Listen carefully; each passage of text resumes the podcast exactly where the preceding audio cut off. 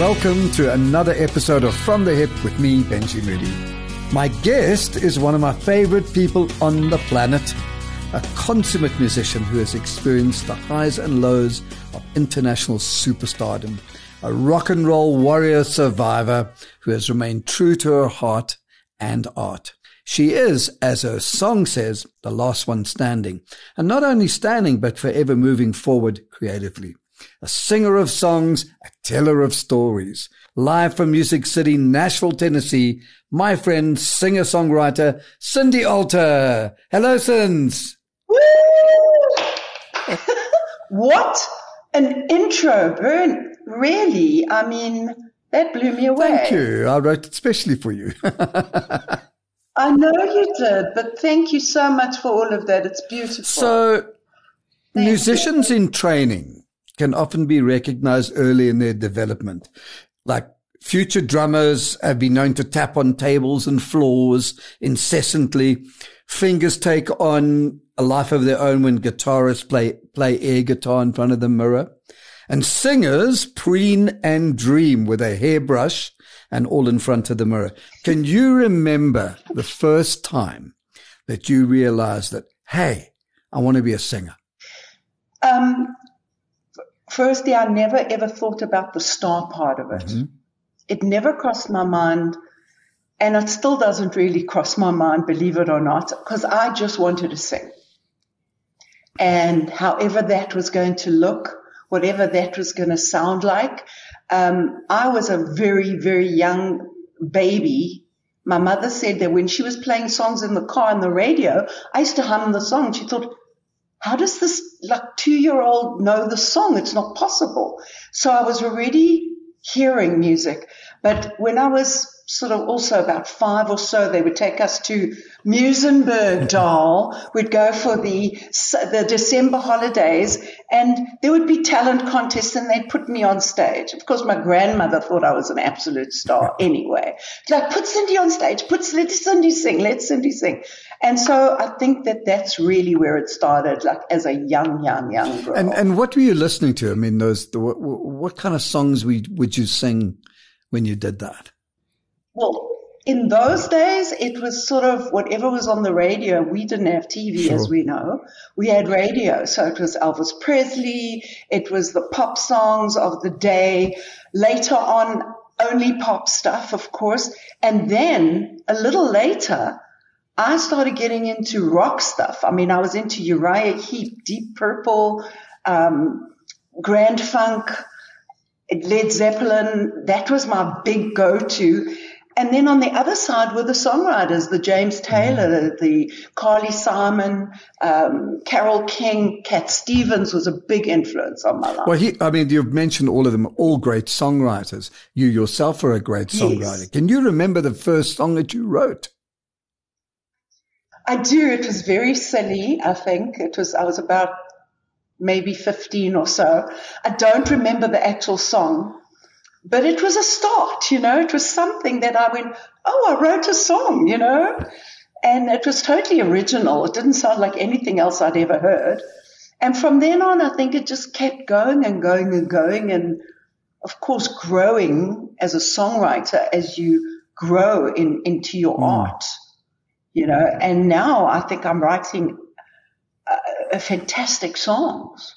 That you are. When you were a teenager, though, did you form or join bands?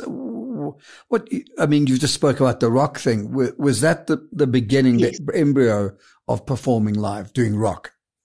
Performing live for me was not that. I used to go. I had a guitar teacher when I was about fourteen. His name was Eric Solomon. He used to play with Mel Mel and okay. Julian. And I know Julian's just yeah. passed away right now. So Mel, Mel and Julie Mel Miller, it was another Mel and Julian Laxton. They used to play in a, in a, in a like folk band.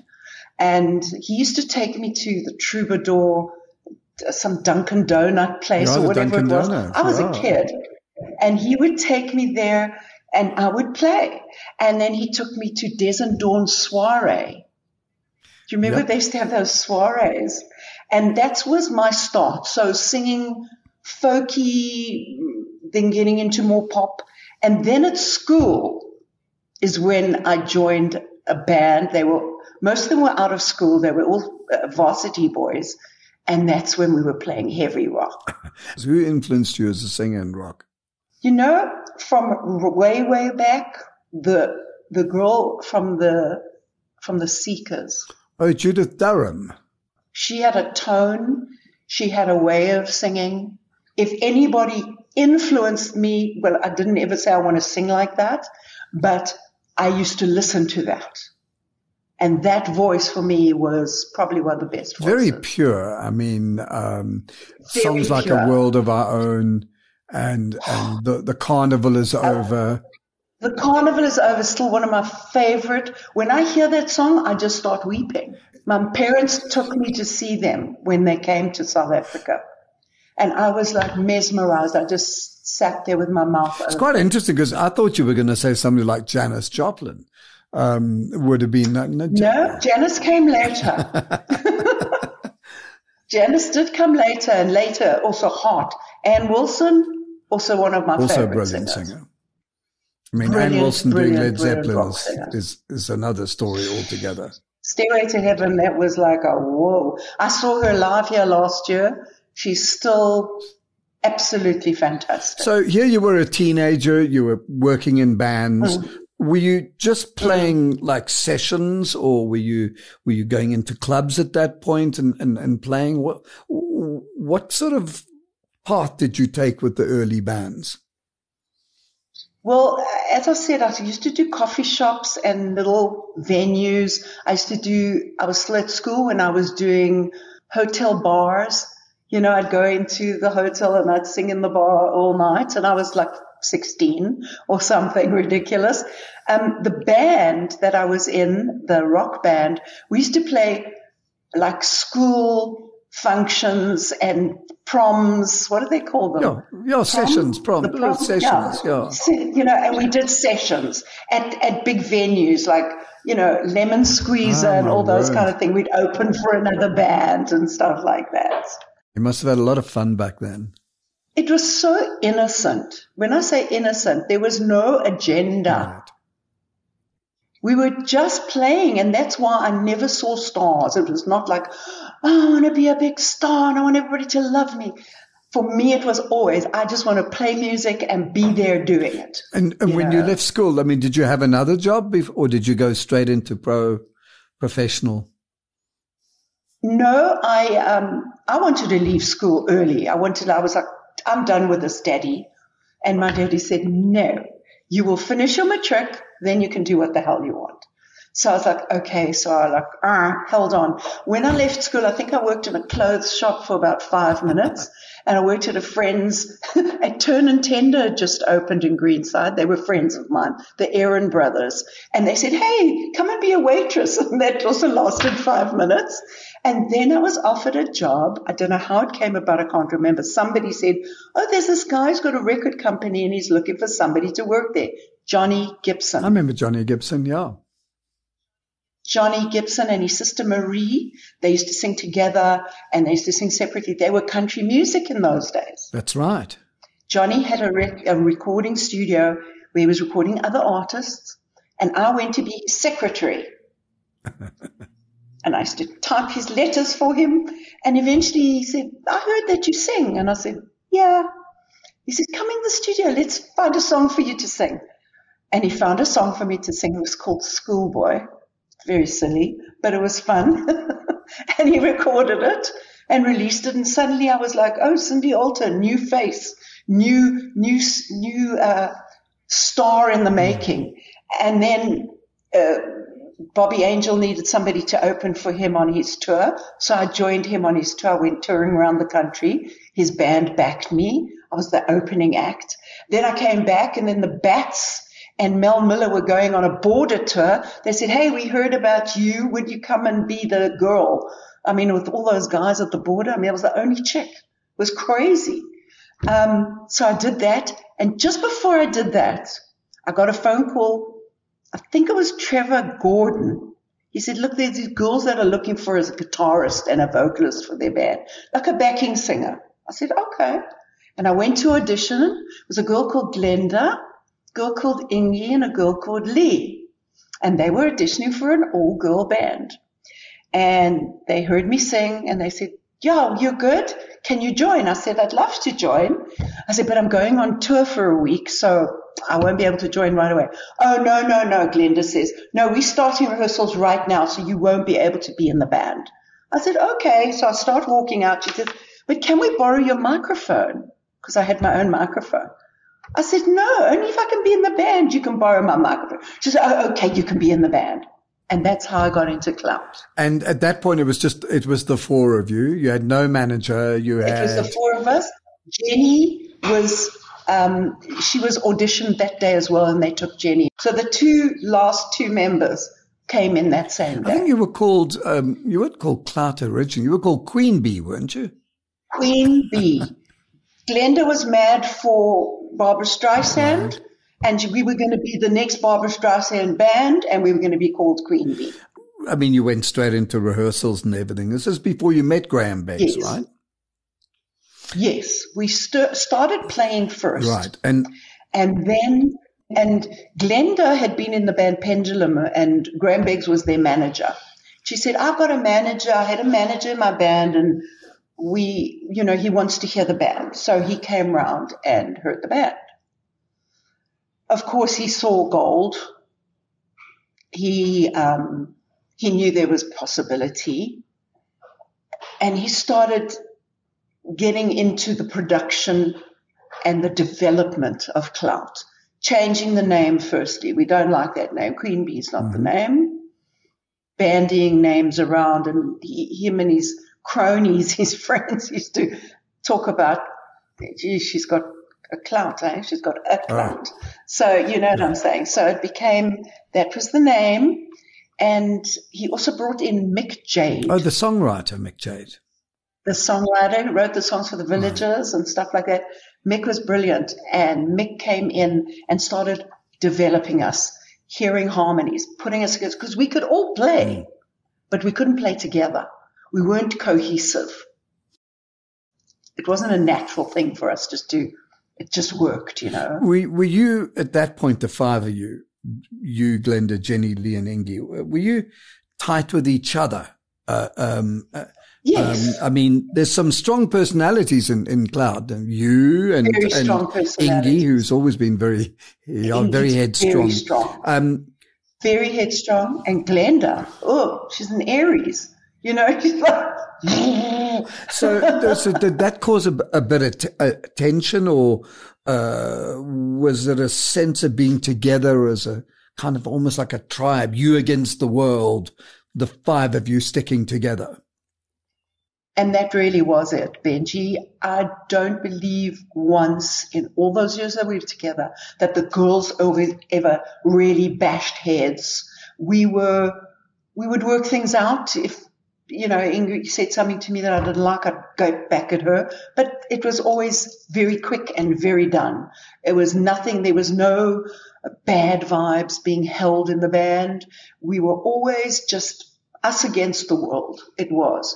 And especially later when we were not being paid, that we we were all in this together. We all knew we were all in the same boat. So 1977, you know, turns out to be quite a landmark year for you. I mean, you've had yes. experience in the studio. Glenda had a bit of experience in the studio with Pendulum. Um, yes. You've met Graham Beggs.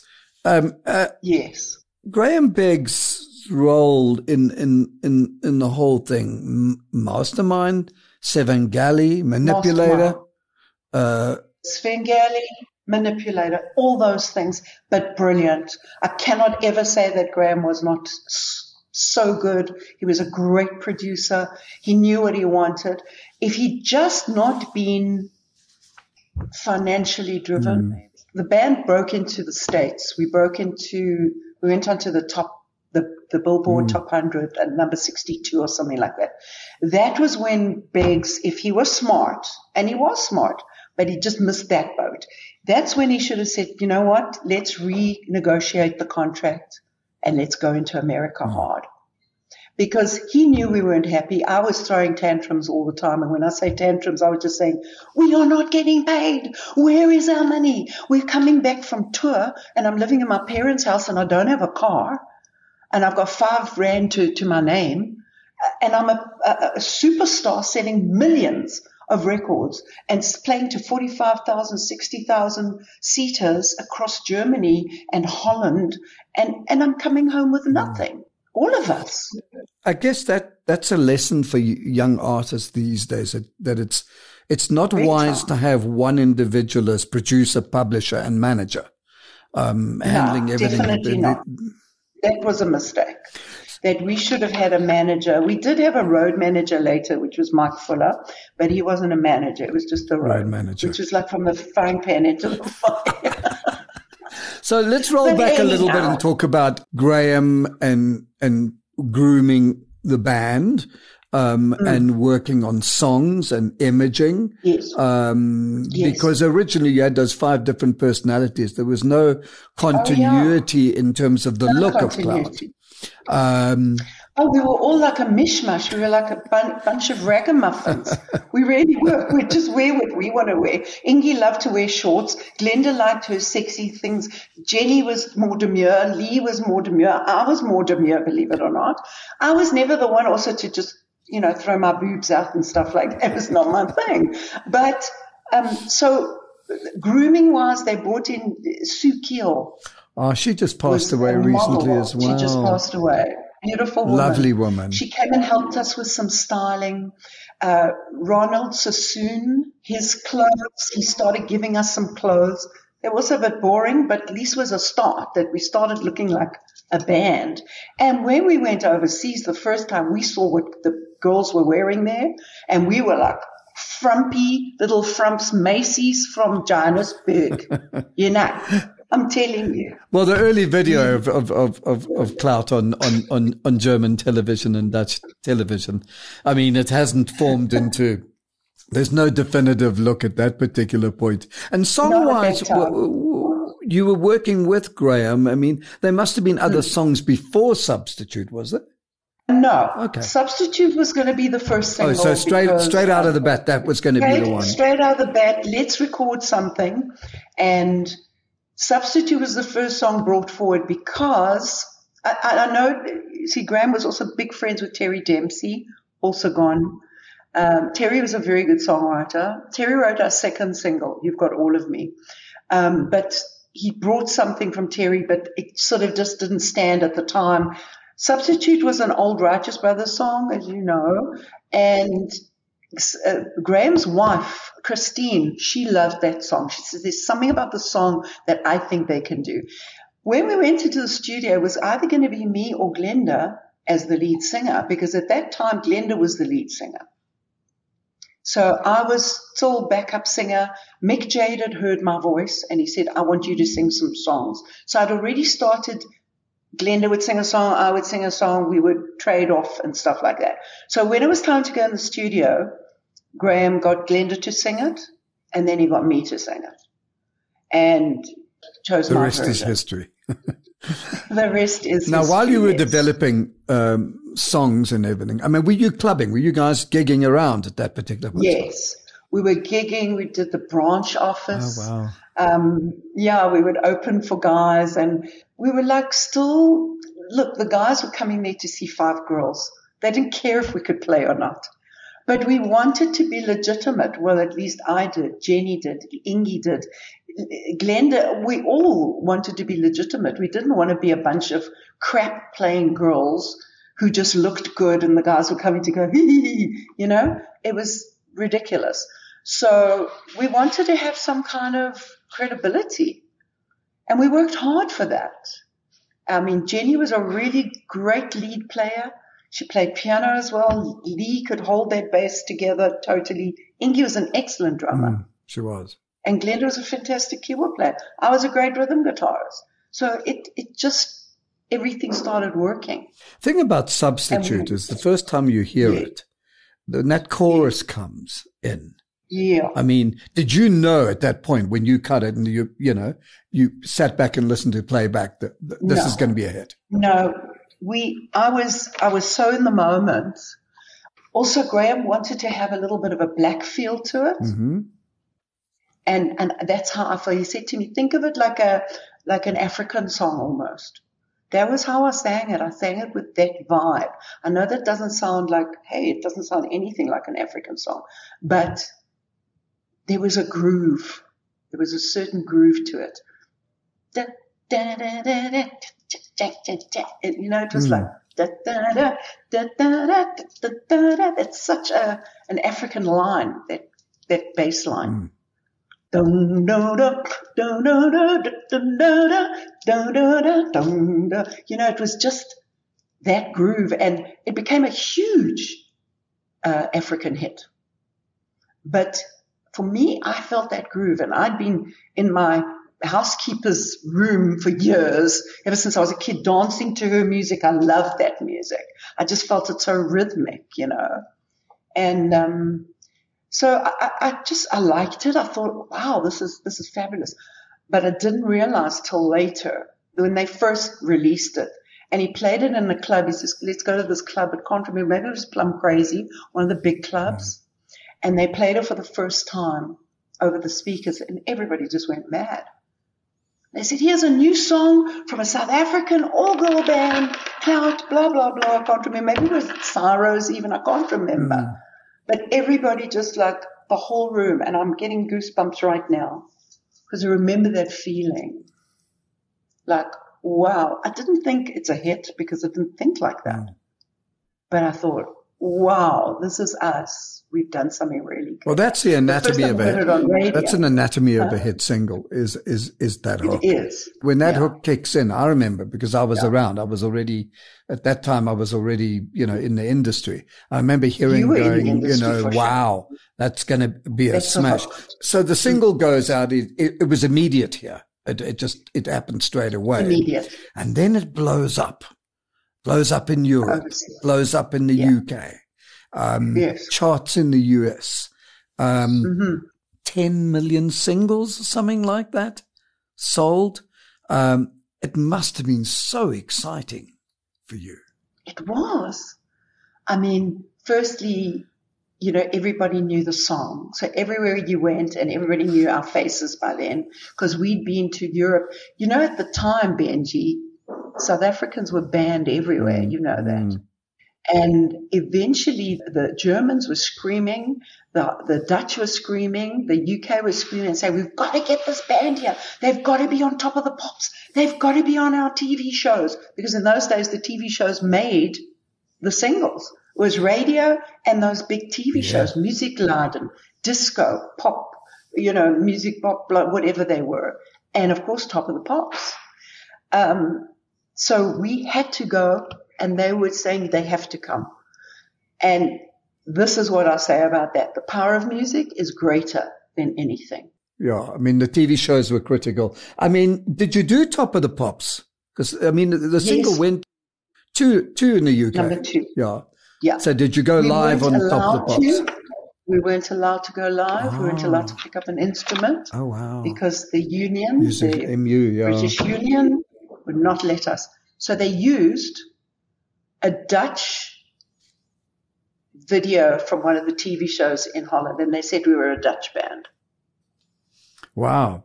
Okay. Well, of course, it was the, the, even as early as 78. I mean, there was resistance to South African Big artists, time. no Big matter time. where. Did you find that mm.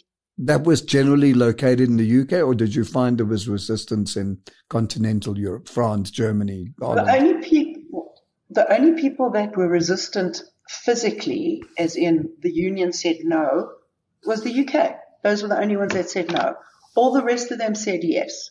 We we didn't even have a lot of resistance from other artists saying, you know, you're from South Africa, blah. Except I had one little screaming match with uh, the singer from Boney M, the girl. We were in the canteen of the TV show Music Musikladen, and we were all going to be playing, but we all went to the canteen and ate, and then we would go get dressed and get ready for the. We'd have all our rehearsals first during the day, and then we go get ready, and then the show would start at like seven o'clock at night or whatever it was. And she shouted across the the canteen, You enslaving black people. I said, I've never enslaved a black person in my life. And she was like, and I just walked off because I was not going to go and get into a political thing because it was never for us, especially. I said music and politics are two totally different things. We can talk about politics in our songs, but do not ask us to come and stand up and, and, you know, talk about politics on, on TV shows and stuff because it's just, we don't come from there. Yes, we have, we have uh, opinions, but musicians just want to play music. We chill. Mm. We're peace and love, man. you know? At that time, I mean, Clout were really riding high internationally. Yes. You were playing on uh, shows with Dire Straits, with um, Blondie, with Thin Lizzy. Um, these were all the TV shows that right. we used to do. Yeah. Right. Who, so who was the wildest band that you encountered uh, uh, at those at those TV dates? You will not believe this. Village people. No. Oh my God. We used to party so hard with these guys. Okay. Okay. So they were really like the party animals of, of life. Then also Thin Lizzy. Oh, yeah. the Lizzy. Phil yeah. and I got onto a party thing. which started in my hotel room where he finished every booze in the booze cabinet. Okay, he drank everything. Right. and then we moved on to dinner with the record company and clubbing afterwards.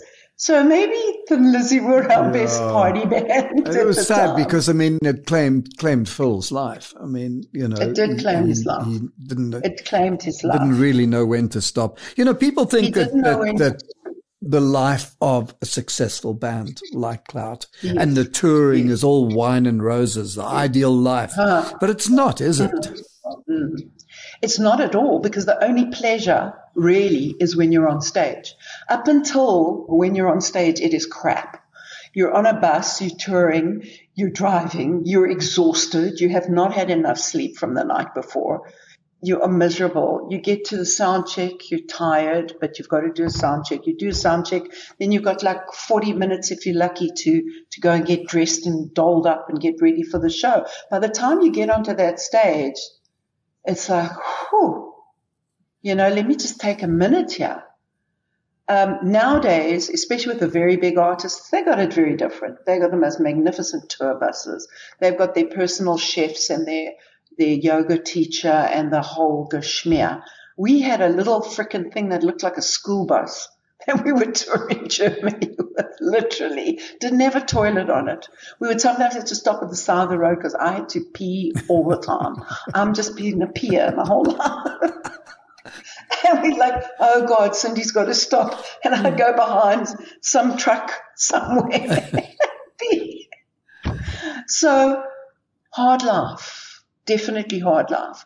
When you're young, easier, of course. When you get older, it's got to be a bit more luxury, you know. But I mean, the high of performing is high. what it's all about. And in the low of the next day, yeah. of, of, of coming down and it's like, okay, um, I'm a real person now. I've just got to be a human being, a normal human until I get back on that stage again. So I used to suffer from some kind of depression, but it was a normal it wasn't like, oh, I had a special depression, my own kind of uh, bipolar depression, whatever. It was not that. It was from the highs to the lows that I didn't know how to deal with. Nobody does. No.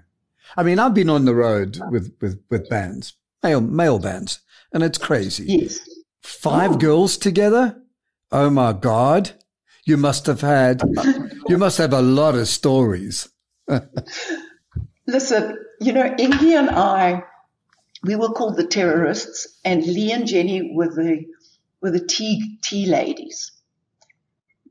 So Ingy and I would go and party all night and come back in the morning, and and Jenny and Lee were going for breakfast, and we say morning, hi, and then we were going to go sleep. so it was always this kind of craziness, um, but we all had fun. We all had fun in our own ways that worked for us, you know.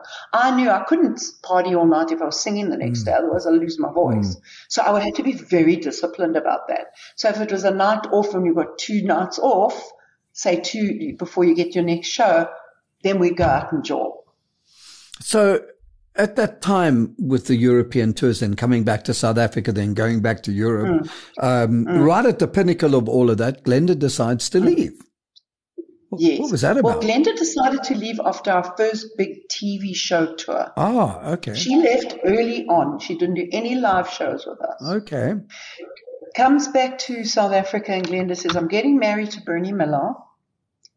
I'm getting married to Bernie and I'd like him to join the band. And we're like, no, mm-hmm. we're not, we're not getting Bernie in the band. well, then I'm leaving. Okay.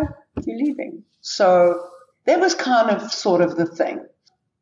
At the time also, the, the band Circus had played on most of our, our albums. Mm. You know, we could have done it, but we would have been too slow.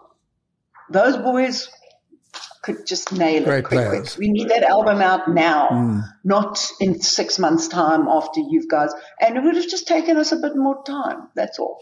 Yeah, I mean, Sandy's a great um, guitar player. Bones, bless him. R.I.P. Bones there. became I mean, the MD. You know, yeah. he he was our musical director. He was spot on. Bones was outstanding to have there. Sandy was also just a brilliant musician. And that just complemented the band. And of course, everybody's like, oh, you're not a girl band anymore. And we said, so what? It didn't we don't matter. care. You know, we want to be a band. First album, Substitute was on, Save Me. Right. All those songs. Six of the Best was our second album. Oh, was Six of This and the second, then we right. already developed, you know. Um, Six of the Best, you probably would, wouldn't get away with that cover these days. but it was lovely when we were doing it. We were at a school, I can't remember, I think we were at Rodin School or something like that. It was just divine. We had so much fun. Really. Well, people, it was naughty, naughty. People, yeah, it was a naughty cover. Yeah. But so innocently naughty. Yeah. It wasn't gross or pornographic. No, no. It was just tongue in cheek, a little bit naughty. I mean, a lot of people, uh, when you say Clout, they go, oh, substitute. But I mean, you had other massive singles. Save Me was, singles, was massive. Yeah. Um, you know. Save Me got so big in Germany that we were playing live in Dortmund at a 16,000 seat. I'll never forget this. And we finished the set with Save Me. And they screamed so loudly that we had to come and do Save Me again. And then we got off and they screamed again so loudly and so much that we had to do Save Me And We did Save Me three times. Wow. It was insane. What intrigues me about, about the albums is that there's very, very little self-written material. Yeah. You know, was, was that because Graham Beggs wanted to stick to a tried and true formula of cover versions from publishers, from, you know, which were all inevitably on breakaway music. Yeah. Uh, yes, uh, of course. Everything, was on record, yeah, exactly, including the including the so, couple that you guys recorded. One was um, going to get it to you mm-hmm. tomorrow. It was a single. Yeah. And tomorrow, tomorrow was a very big song for me. It was written about my boyfriend Tommy, oh. Tommy Slav yeah, Soranik, who was in the, the Rag Dolls. Yeah. Tommy and I were together for quite a long time, and he was my true love, I suppose. Uh, but I knew I was uh, that we were, it wasn't going to work because of my traveling and me being overseas and all the stuff going on. Um, but point being that I wanted to write more. I just told Trevor Rabin that I would sign a contract with him. He wanted to sign me as a country artist, mm-hmm. like early days. Right. And I thought I'd signed a contract, but I didn't. So I was nervous to record anything in case it was going to be like, oh, you're not allowed to record anything with anybody else. Mm. So that's what I told Graham, but it could have easily been sorted. And I I was starting to write more and more. And, um, yeah, it was, it just wasn't, I wasn't encouraged. Mm. And then Lee left the band as well. I mean, she, she yeah, went got married. Later. Yeah. So later, it was towards the end because we were already schismed, right? We were feeling so used. I had an interview once and I said, I feel like the puppet and he's the puppet master and he puts us in the box at night and then he just pulls us out and we're like, ah, la, la, la, la, la, you know. And he'd also lost interest by then. Graham had lost interest. He was working with the Ragdolls. Mm. So he didn't even come on tour anymore. That's when, when Mike Fuller started becoming our tour manager and coming on tour with us. Things were changing and I think, listen, coulda, shoulda, woulda, we can all talk about that for till, sure. till the day we die. But I think if Beggs had just gone, you know what, let's get a better contract for you girls. Let's talk. Let's get some money coming in for you. Um, and let's see where it can go because this band could have still been going. Well, interesting you, you say that about the money because you do speak to people about Cloudheads. Oh, they must be millionaires. I mean, was there money? Yeah. No money. No money. I think we each got about 20, maybe 20,000 Rand over four years. If that, if that, probably about 15, and, 18. And nothing since rand. then? Well, we never got anything from, from Beggs really at the end. Once he'd given us that sort of initial little payment, mm. we never saw any money after that. Um, he since has, um, he sold the masters to a, a record company, a retro record company in, um, Belgium mm-hmm. or Holland. Mm-hmm. I think it's Holland. And, uh, Barry Guy, who was married to Lee, he was our A&R guy in, in, in Germany. That's, That's where we yeah. met them. And, um, he was with Deutsche Grammophon. Um, he went to speak to them and he said, look, you know, Clout never got paid. Would you consider giving them a little something. So they've been giving us a little something since the 90s, which is pretty cool.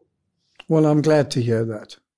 I'm also glad to hear that because that, you know, the karma story, sometimes the person who deserves the karma doesn't necessarily get it. Mm, so, mm. Ah, karma's a bitch, eh? Karma is a bitch and then you die. so the band split. Here you are. You've now spent yeah most of your, your life and the earlier part of your uh, early twenties, um, in a massive band. Yeah. With, with huge experience, band split, you're on your own. What, mm. what's next then? First, I had to get up off the floor. I was so emotionally hurt by all of it. Um, because this was my dream to, to be on stage and to do what I was doing. And it was taken away from me and all of us. I didn't know what to do. I didn't know how to move on and nobody, not one person in the music industry in South Africa, nor in Europe approached me to do anything. I was like poison. I found out later that Graham Beggs had told all the record companies when they said, why is Clout breaking up? Cindy's a drug addict and she's an alcoholic oh, and all stuff oh, like no. that. Okay. So I found that out later because I'd actually written a letter to one of the guys at, at, um, Deutsche Grammophon. We were friends, you know, and I said, hi, how are you? I just wanted to tell you I've got some new music. I've got a new band would you be interested in hearing it? Oh, Cindy, it's so good to hear that you're okay now, that you're well, that you, you're clean. And I'm like, what is he talking about? Mm. I didn't know what he was talking about. And I found out afterwards that that was what happened. Very so, uncool.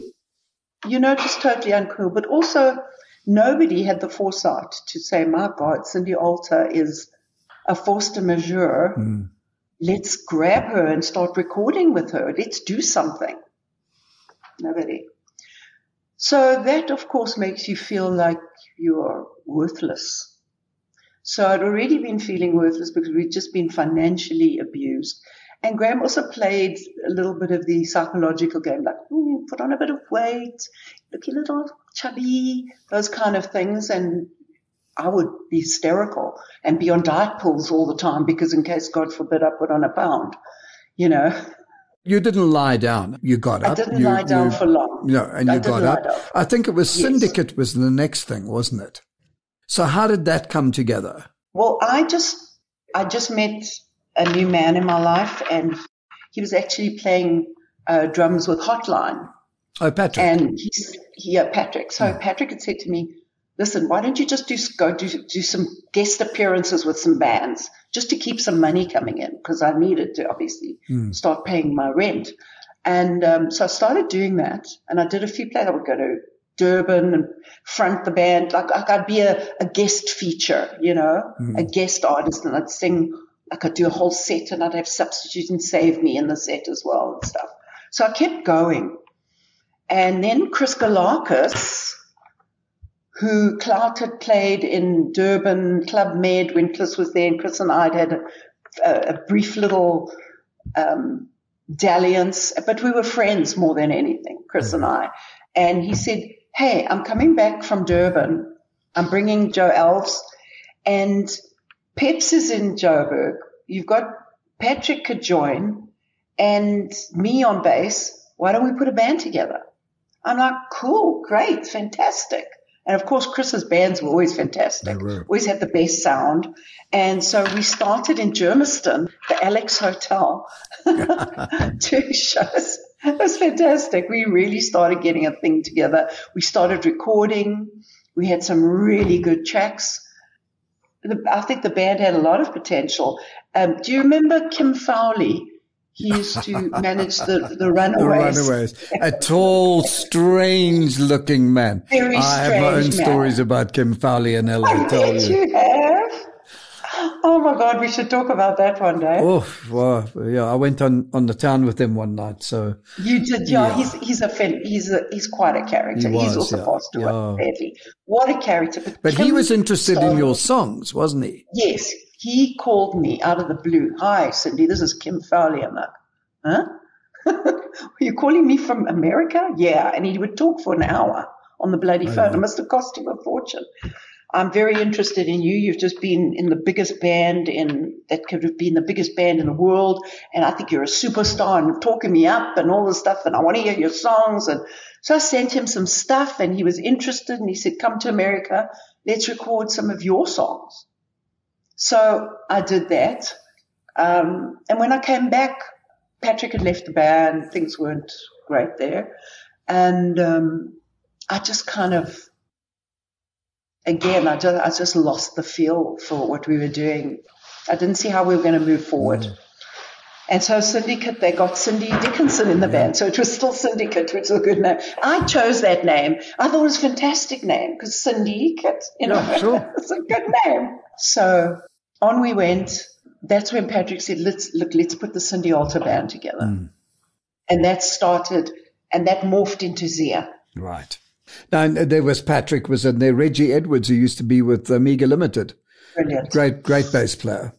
What a bass player, yeah. my God. Ashley Brokenshaw, I think. Believe it or not, Cindy Alter's band started. Patrick, Danny Bridgens. Oh, the guitar player, yeah. Taxi. And I. So we started as a three piece. Okay, Danny was playing bass and that was us. Then Graham Clifford joined mm-hmm. us. And then we started moving. Then Danny left. Then Reggie joined. And then we started becoming, becoming, becoming. Graham was told to leave. he was naughty. And then Ashley joined. So Zia was that for quite some time. The beginning of Zia was Ashley and Reggie and me. And then we had our black singers and dancers as mm. well. Zia was, was kind of a forerunner of what was to come, you know, the mixture it was. of. And, Benjy, but nobody gave us any credit for that as well. We were always put on the back burner.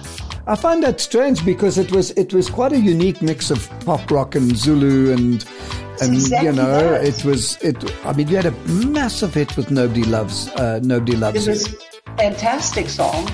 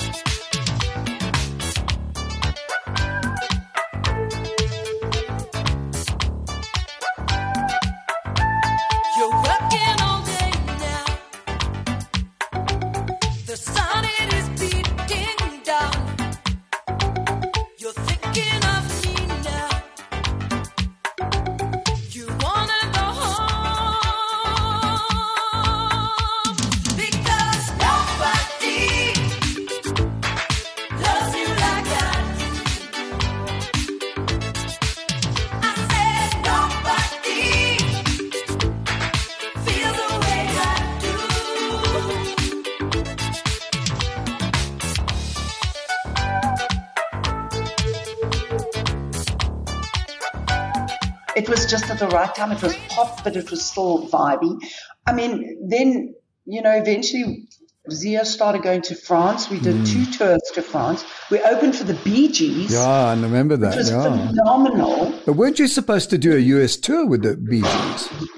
We were meant to join the Bee Gees for their world tour. So it was 1989. We'd just done a big show called Franchement Zulu. It was a tour. It was Lucky Dube. It was Chico. It was um, Stimela. Whole bunch of us in in France touring the summer tour. It was fantastic. Big venues, outdoor venues. Had the best time. And um, our promoter was promoting the doing the the BG show at the Bercy in Paris, big mm-hmm. sports arena. And he he said, "Do you think Zia would open for them?" And we'd like, "Of course we would." and off we went, and my God, what a show it was! And the Bee Gees, I'm glad I didn't know. They were watching us. They were standing there watching us. And normally the, the, the headliners in their room, they don't care about the mm, bloody opener. Sure. They watched everything. When we finished, they wanted to meet us. And Barry Gibb called me. Says, I want to talk to you. Come here. He says, you are the, one of the most magnificent singers I've ever heard in my life. I'm like, oh, Barry Gibbs, and I'm, I'm blushing because he's still handsome. Mm-hmm, I'm yeah. so blushing. And I'm like, oh my God, my God, he's, you are fabulous. Anyway, we get back to South Africa. We get a fax from their management. Zia, um, to Zia, the Bee Gees would like to extend an invitation to you for you to join us on our world tour in 1990. Hmm. Now, how do you say no to that?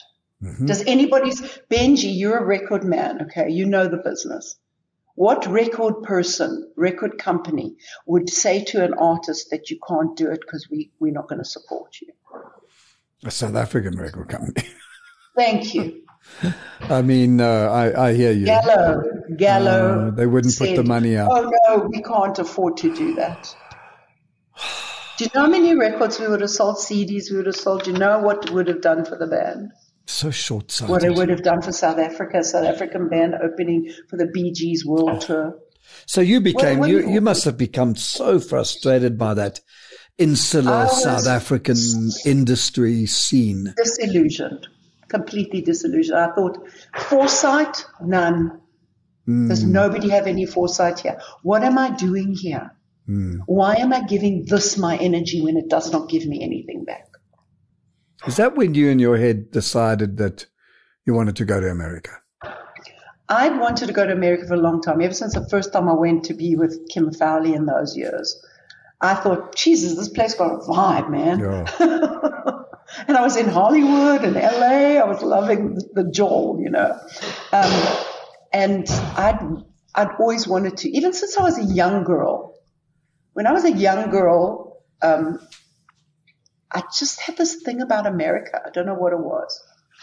And that's the 89. I just met a, a guy, not a boyfriend kind of guy. He was a friend of somebody who lived in, in, in, in LA. And he said, Hey, if you ever want to come to America, you can come stay in my house. I've got this big house. And it wasn't like a funny thing. He wasn't mm. weird. He was just a nice bloke. And I said, okay, cool. And that when I got that news, I'll never forget. It was September because it was the Rosh Hashanah. It was the Jewish New Year. And I was praying for that contract to come through. I was saying, this is our year. This is new year. It's going to happen. We're going to, the, the record company is going to put us on this tour. And they said no. And I tell you, my heart actually stopped for a moment or two. I just went, that to me is the stupidest thing I've ever seen in my life. And that was when I made my decision. Also, I had to get out of that relationship that I'd been in for all those years. It was mm. very toxic. Mm. Mm. And I had to kind of escape, you know. Um, and I made up my mind. I made my plans. I booked a ticket and I knew when I was going to go. And I spent the first six months of 1990 working with a band called Street Talk and working with 909 at Spats I remember on a Spats, Monday night. Yeah. Oh my God, did I have fun. the best fun. Was that Street Mark Talk Kahn's such a- band, was it? Yes. Yes, Mark Kahn's It was yeah. Mark, but Mark used to play in the band that I played in before, just before I joined Zia. But just before Zia sort of and Cindy Alter band, I played in a band called Chaos. And there was Mark Kahn. It was Kevin Kruger on drums. Oh. It was Johan Lars, Hmm. Les Good, and we were playing Springs and all Plum Crazy and all those places, right? If I tell you, did I have fun with those guys? Oh my God, I laughed and laughed till I peed. I'm telling you, I used to pee. So you go to America, which So can be a scary place for an artist. Very scary If, for me. you know- I didn't know anybody. Yeah. I knew three people. And funnily enough, just before I left, um, one night at Spats, Trevor Rabin was there, was visiting. And he said to me, I said, I'm coming to LA. He said, here's my number. Call me when you get to LA. I'm like, cool. So it's one person I know. And the guy I'm staying with, who I don't know, but I'm hoping is a good guy. And then there was a friend of my sister's, younger than me. She lived there and I knew her because she'd grown up with my sister. And there was Bobby Summerfield and Magda. Right. So I knew four people in LA. and I go to LA with two suitcases and my guitar. And within three weeks, I had a band. I was just like going for it. And I loved it. And I knew I wasn't going to come back. and you spent quite a long time there, didn't you? I spent 15 years in LA. And you got I married. stayed there from married, 1990. right? I did get married. He was my bass player in my band. Hmm. And I'd sworn I would never get involved with anybody in my band before, and I broke my own rule. I understand the way that some things work. One minute you're high, and then you're kicking dirt.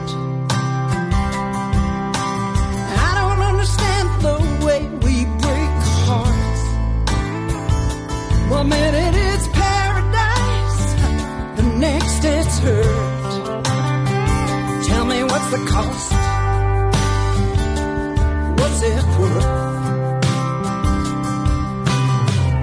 Ain't no middle ground. It's a hit or a miss. Ain't no winners and losers. It is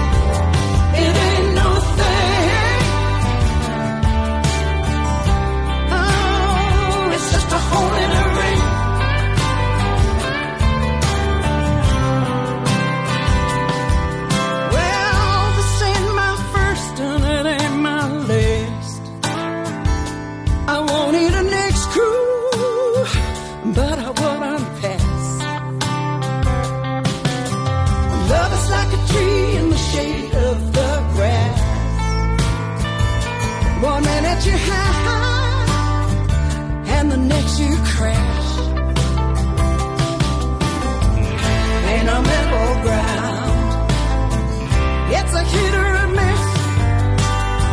Ain't no winners or losers.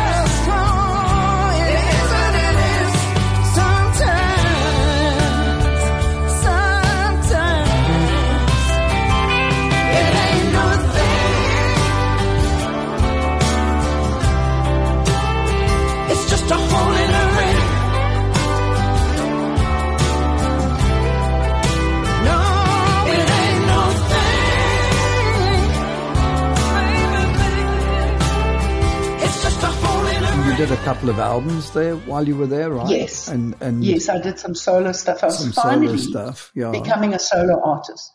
And also what was lovely for me in LA, nobody knew me. So I wasn't Cindy, oh, you from Clout. Oh, you from Zia. Mm. Oh, you that, you that. I was Cindy Alter for the first time in, since I was 20. And were you able to sustain yourself financially at that point? Yeah, I had to playing? work. Yeah, right. I had jobs. I worked at different places and stuff. Just it, it didn't mean anything to me, but it was a means to an end. Mm. So my jobs were supporting my music career. And then you got sick. Yeah. So I was about to move to Nashville. Mm-hmm. I wanted to move to Nashville because I'd been there a few times, and every time I came here, I was like, I know this place is for me. I know it is. And the last time I'd gone on a little tour, it was 2002. My husband had come with me. He was playing with me because he played bass. And we did the Bluebird and a whole bunch of really cool, Cool. places. Hung out with Paul Zamek, of course, because he was my mate mm-hmm. from all those years ago. And a guy at ASCAP loved my songs. He says, if you're living here, I think I could get you a publishing deal. Quick, quick. And I was like, okay. So we got back to LA. I said to my husband, how about I go live there for three months, see if it works. If it does, we'll move there. He said, hmm. cool, perfect. And just as I was starting to make my plans, I got leukemia. Wow. And I was told I was dying. And they said, my doc, my oncologist had said, look, if we can get you into remission on the first chemo, we're looking like we can move forward. And I was like, okay, so someone tells you you're dying, all you want to do is live. It's like, bugger that, I'm not going to die. I'm not dying. but I thought to myself, listen, we're all going to die eventually. That's like, it's a given, Yep. but it's how I live until I die. So how am I going to live until I die? I'm going to go for this. I'm going to try my best. And if I die, I die. If I don't, I don't. And then it was that journey. And I had a bone marrow transplant in 2003. And uh, that's when I thought I was dying. Do you wanna laugh? Do you wanna cry? Do you wanna live? Do you wanna die? Do you wanna sing? Do you wanna shout? Uh huh. Are you gonna crawl? Are you gonna dance? Are you gonna give love a second chance? Do you wanna back down? Do you wanna fight? Do you? Do you? Do you? There's been too much love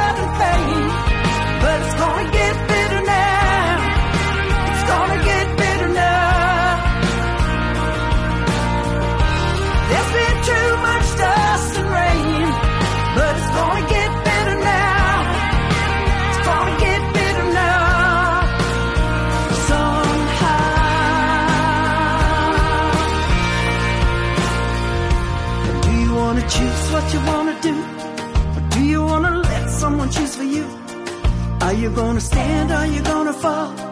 Uh huh. Is there a path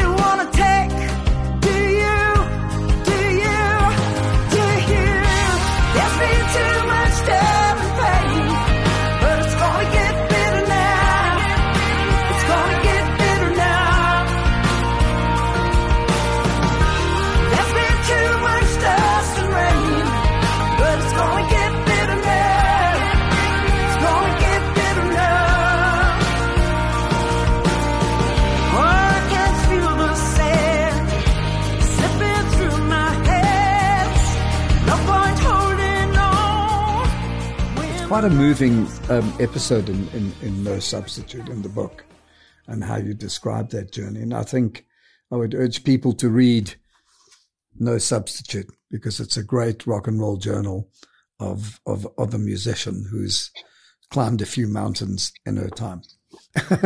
uh, Thank you for that. It is available on Amazon in Kindle and in hardcover. you did strangest thing. You came back to South Africa to do a Very clout reunion Yeah. 30 So years later. Full on. I just full on. I um I'm I'm sitting in LA. I'm sick. I'm weak. I'm not well yet. And I'm thinking to myself, what should I do? What should I do? And funny enough, I was talking to Patrick. Mhm. We'd be talking a little bit and trying to resolve all those years ago's kind of drama. Um, and he said, why don't you put Clout back together for a reunion? I was like, huh? And I thought about it and I thought, you know what? I don't want to start again here now. Uh, like now I've got to start getting gigs again and stuff and I'm not well. I've got to get work. I've got to get a job again and I'm not well enough. I'm not strong enough. And I thought if I go back to South Africa, at least I'll get work on music work as I did before, hopefully, where I don't have to get a day job and I can just work on music. I came back for a visit. I went to Chris Galakis. I'm a Chris, what do you think of this? Let's do a Clout reunion. He goes, I'm in. I'll record it. Let's do it. So I had something to come back to and it was very sad leaving LA because it was big for me. But I just said, look, this chapter is closed for now. I don't know when I'm going to be back, but right now this is what I need to do. And I went back to South Africa and it was a good thing for me, Benjy. It was good. It was a very successful tour. Fun. It was lovely. We had such a great time. We had fun, had sold out shows. We, everybody was just loving it. It was just the right time for that thing, you know? Well, the universe has a strange way of working and pointing oh, in a direction. You know, it tells you to do things and you don't know. Mm. And it's, and then it tells you, hey, hold on, hold on, not ready yet. And you're like, fighting the fight and then suddenly it's ready. You, you were doing solo shows in, in Germany, right? Uh, was that? Yes, so I did that later on. Yes. Yeah. Um, this guy in Germany, he was in a band called Jane, which mm-hmm. was a mm-hmm. pretty well known band in Germany. And he'd been always following me and telling me he was a fan and everything. He said, would you consider coming here for a little bit? And I had a friend who used to work, uh, he was in, in, marketing and PR in South Africa, um, Tim Hill. I know and Tim Hill, yeah. I'm living in I'm living in in UK. Why don't you do a little tour? You can go to Germany and do UK. So I started doing that, and that was great as well. It was good for me, you know. And I did a big show in, in Belgium. There was a like a reunion show of all these old bands, Boney M and Loaf, and um, geez, a whole bunch of guys, Billy. And you, you know, the thing about you is you never, you never rest on your laurels. So all of a sudden, up pops um, the Alter Irving band. Um, with your collaboration with Stuart Irving, who's also a great singer. Stuart. Um, and, fantastic it, it, singer. It sounded so natural country for you, for country music. Mm, it was. Um, it was very. So, so I suppose all of those, those, uh, gigs that you did back in when you were a young girl with uh, with with with Gibson and, so. and with Jody Wayne and all of those people probably probably set that thing down. Yes. Do you think your American experience informed your songwriting mm. to moving into the country thing? And we're going to come to the national thing in in a short while as well.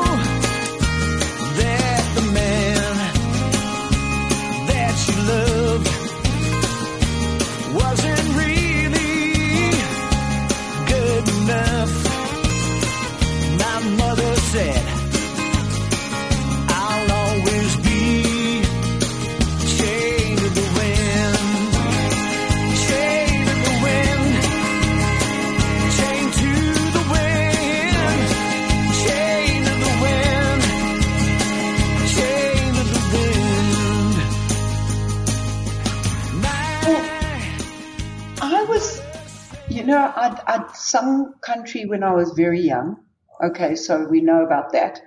Um, I was never like a full on country singer. I would go more like a Linda Ronstadt, Emmylou Harris, um, mm-hmm, Stevie yeah, Nicks. Sure. You know, that would be my thing. So I was never completely full on twang, you know, the whole bluegrass twangy kind of thing. Um, So I think that my songwriting was developing and becoming more Americana, Sure. which is a genre here.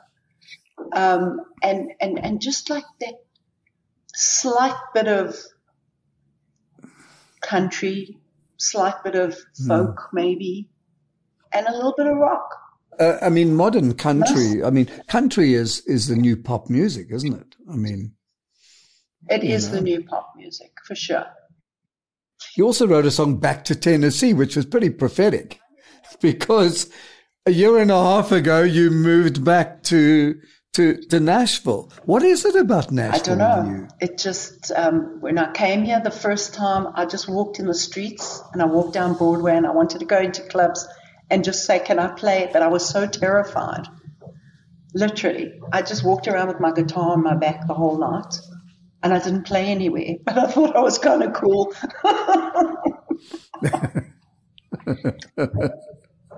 What I wanted to ask you about, and and, and I asked this about Trevor Rabin the other day because I, I I know you've co-written with him on his on his new album, but I wanted to ask you the same question as I asked him. How does your writing hmm. process unfold? Are you one of those writers where you get a lick in your head, a line in your head, and you sit down and you mm-hmm. go, I like that. Let me craft that. Because I think songs, I don't know if you agree on this, but songs are like wild animals. yes. You know, you, you can't cage They're them. They're going to go their own you way. Know, you man. can't keep them in a cage.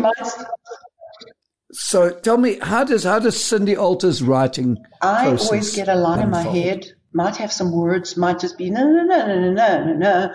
You know, and I'm like, if I like this, the melody of it, I'll sort of Hmm. run with it a bit and then I'd put it on my phone straight away.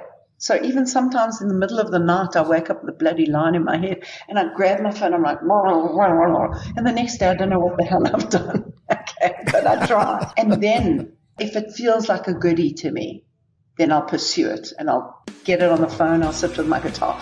I wrote uh, uh, the newest song I've written by myself. I've been doing a lot of co-writes, which are great. I'm loving that. Well, I've been sitting on the sofa on a Sunday afternoon, reading some old story in the National Tribune. Cars going by, I can hear them as they pass. I look outside my window as the sprinklers hit the grass. And suddenly I'm thinking of what you didn't do. And suddenly I realize that I'm not missing you. Oh, you swore you would love me till the day you died. But you can't love anything, your heart is cold as ice. I cannot forgive you or forget what you have done. Honey, I've been me since you've been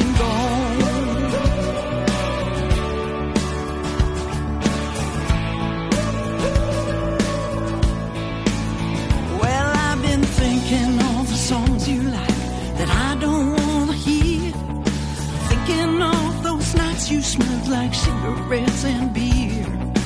Take these satin sheets, I don't want them anymore. Take your old bandana that was always on the floor. And just because I loved you, I let you in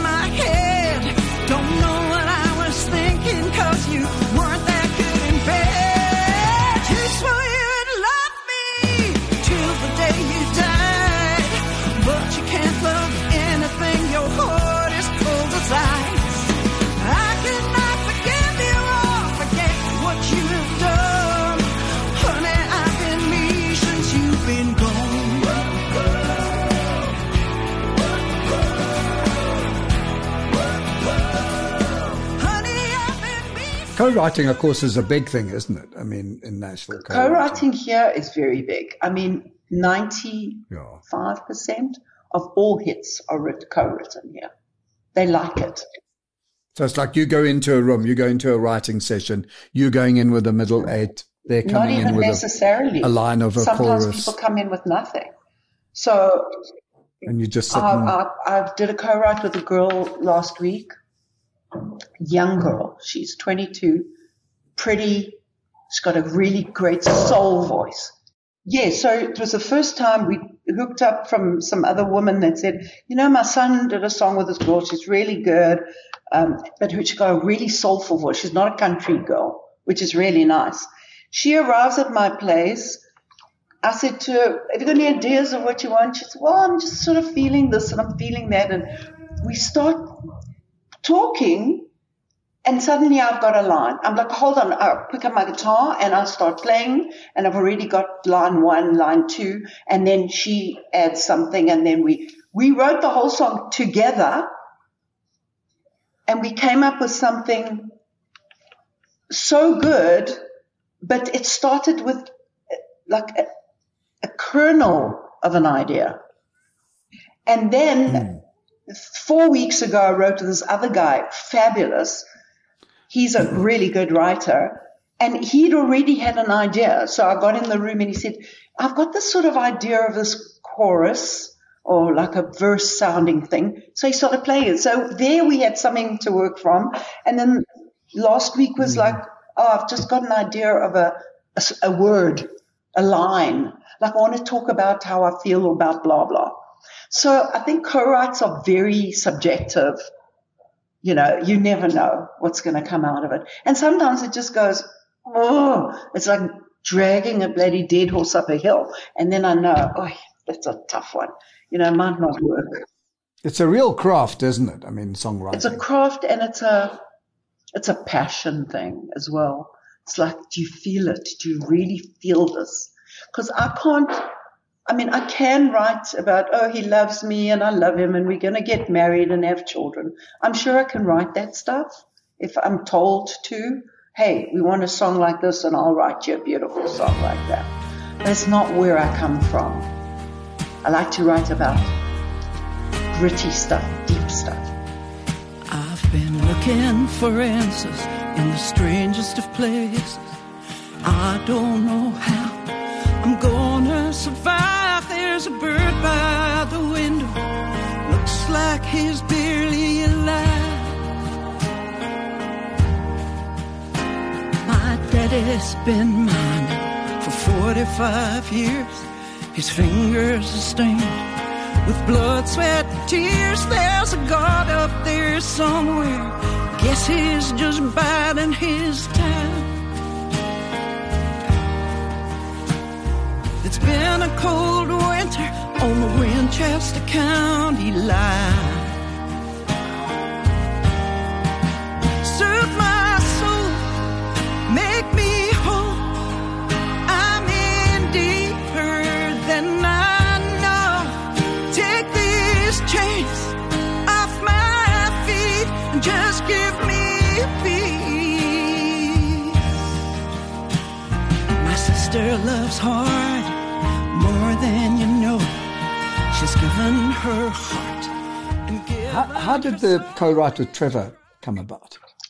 When I arrived in LA, Trevor and I, he had a song that he'd already um, had backing to. Um, he'd written this whole big thing, and in the 90s it was the big guitar, sort of big sounding thing, and um, he didn't have lyrics or a melody. And he said, take this track and just see what you can do with it. And I wrote a fantastic song and we recorded. It was an amazing song. Brilliant. It would have been perfect for Celine Dion, that kind of mm. song. And he said, wow, great song. Um, then he said, hey, let's do an album. I'm like, of course. Who mm. says no? So mm. we started working on an album and we'd written, I think, three songs and he called me, he said, look, I have to stop working on the album because I've just gotten my first movie and I'm, I'm scoring a movie and I'm going to be in, in my studio for the next six months or whatever. Mm. of course I was disappointed. You know, you just go, oh well, another opportunity pff, to the wind and you move on because you do. That's what we do. We just keep going. And, um, what? 1992 to 2003. 30 years, what? 20 mm-hmm. years? 30 years? Mm-hmm.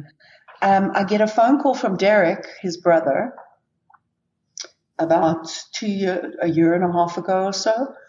Cindy, um, Trevor's going to record, he's starting to record a new album, a solo album, and there's going to be lyrics and, and word and songs. Cause sometimes he's done instrumentals. This is going to be songs. Sure.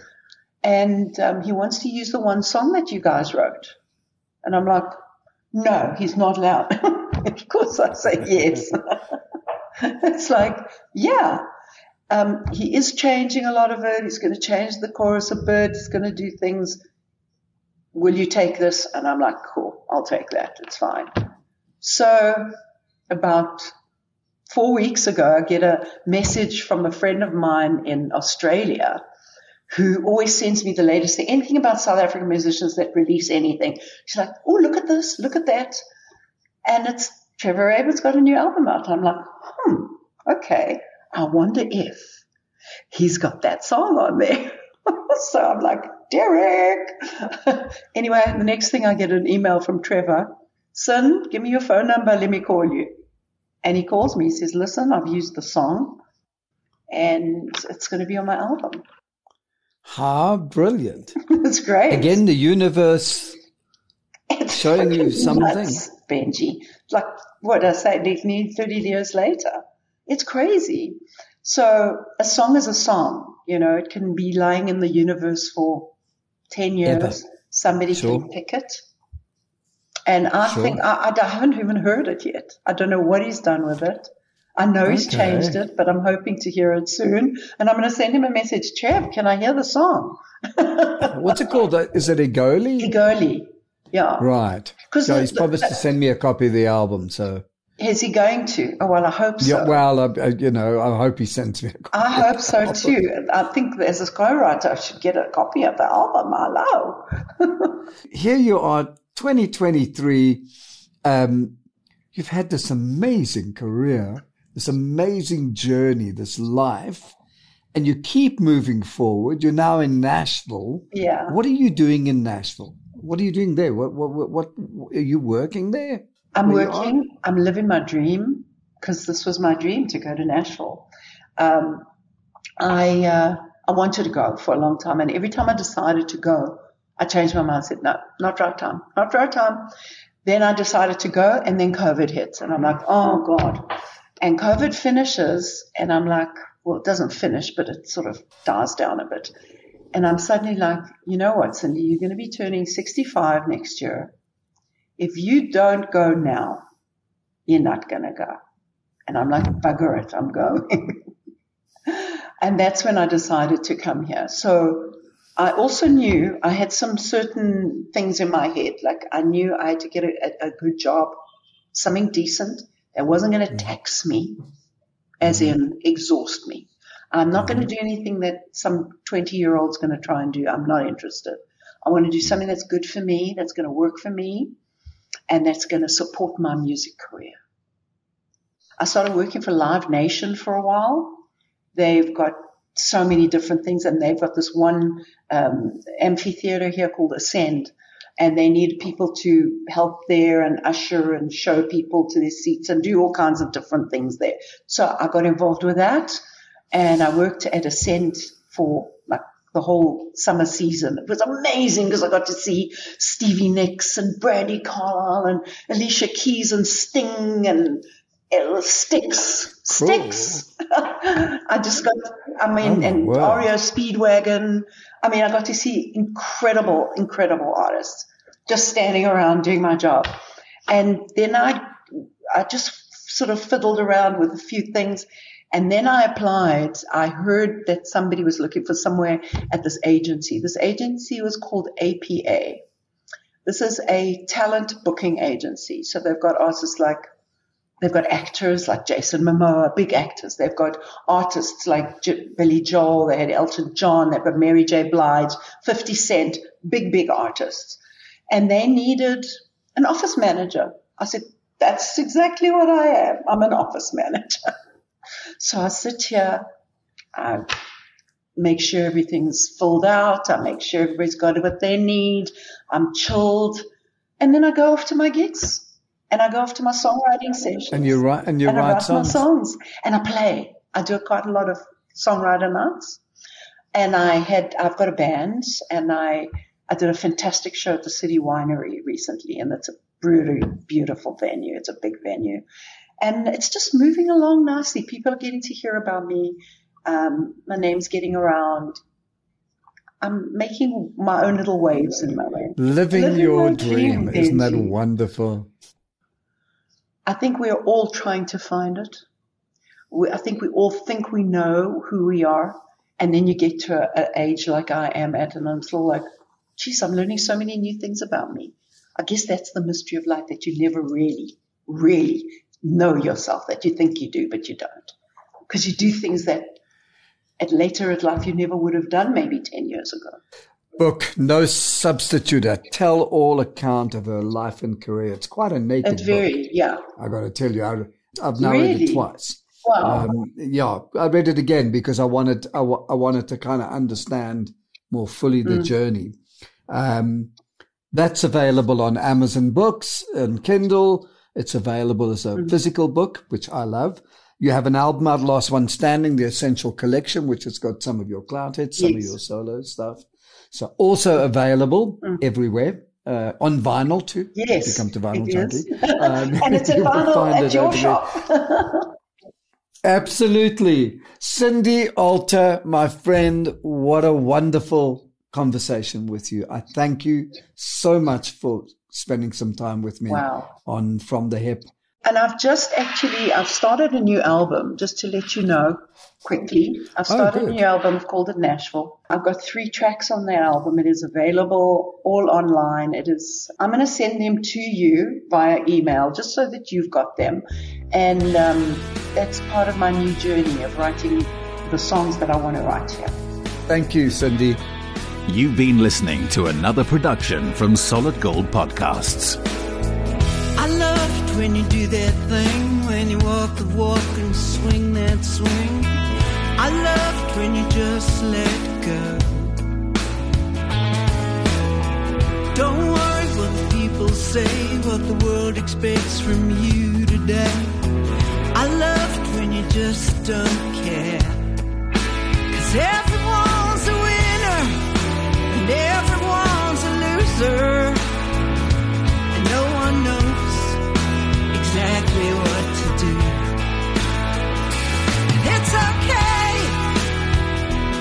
It's alright.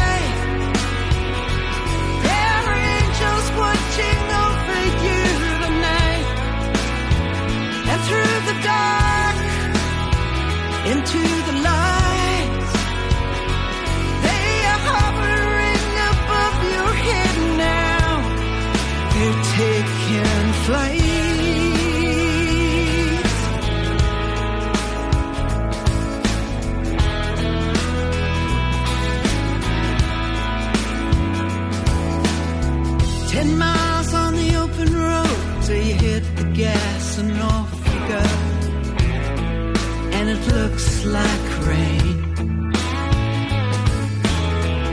Another day in paradise or another day to live your life. It's just a crazy game. And all the things you dream of, and all the things you need are out in the distance, just around the bend. And it's okay. It's alright. There are angels watching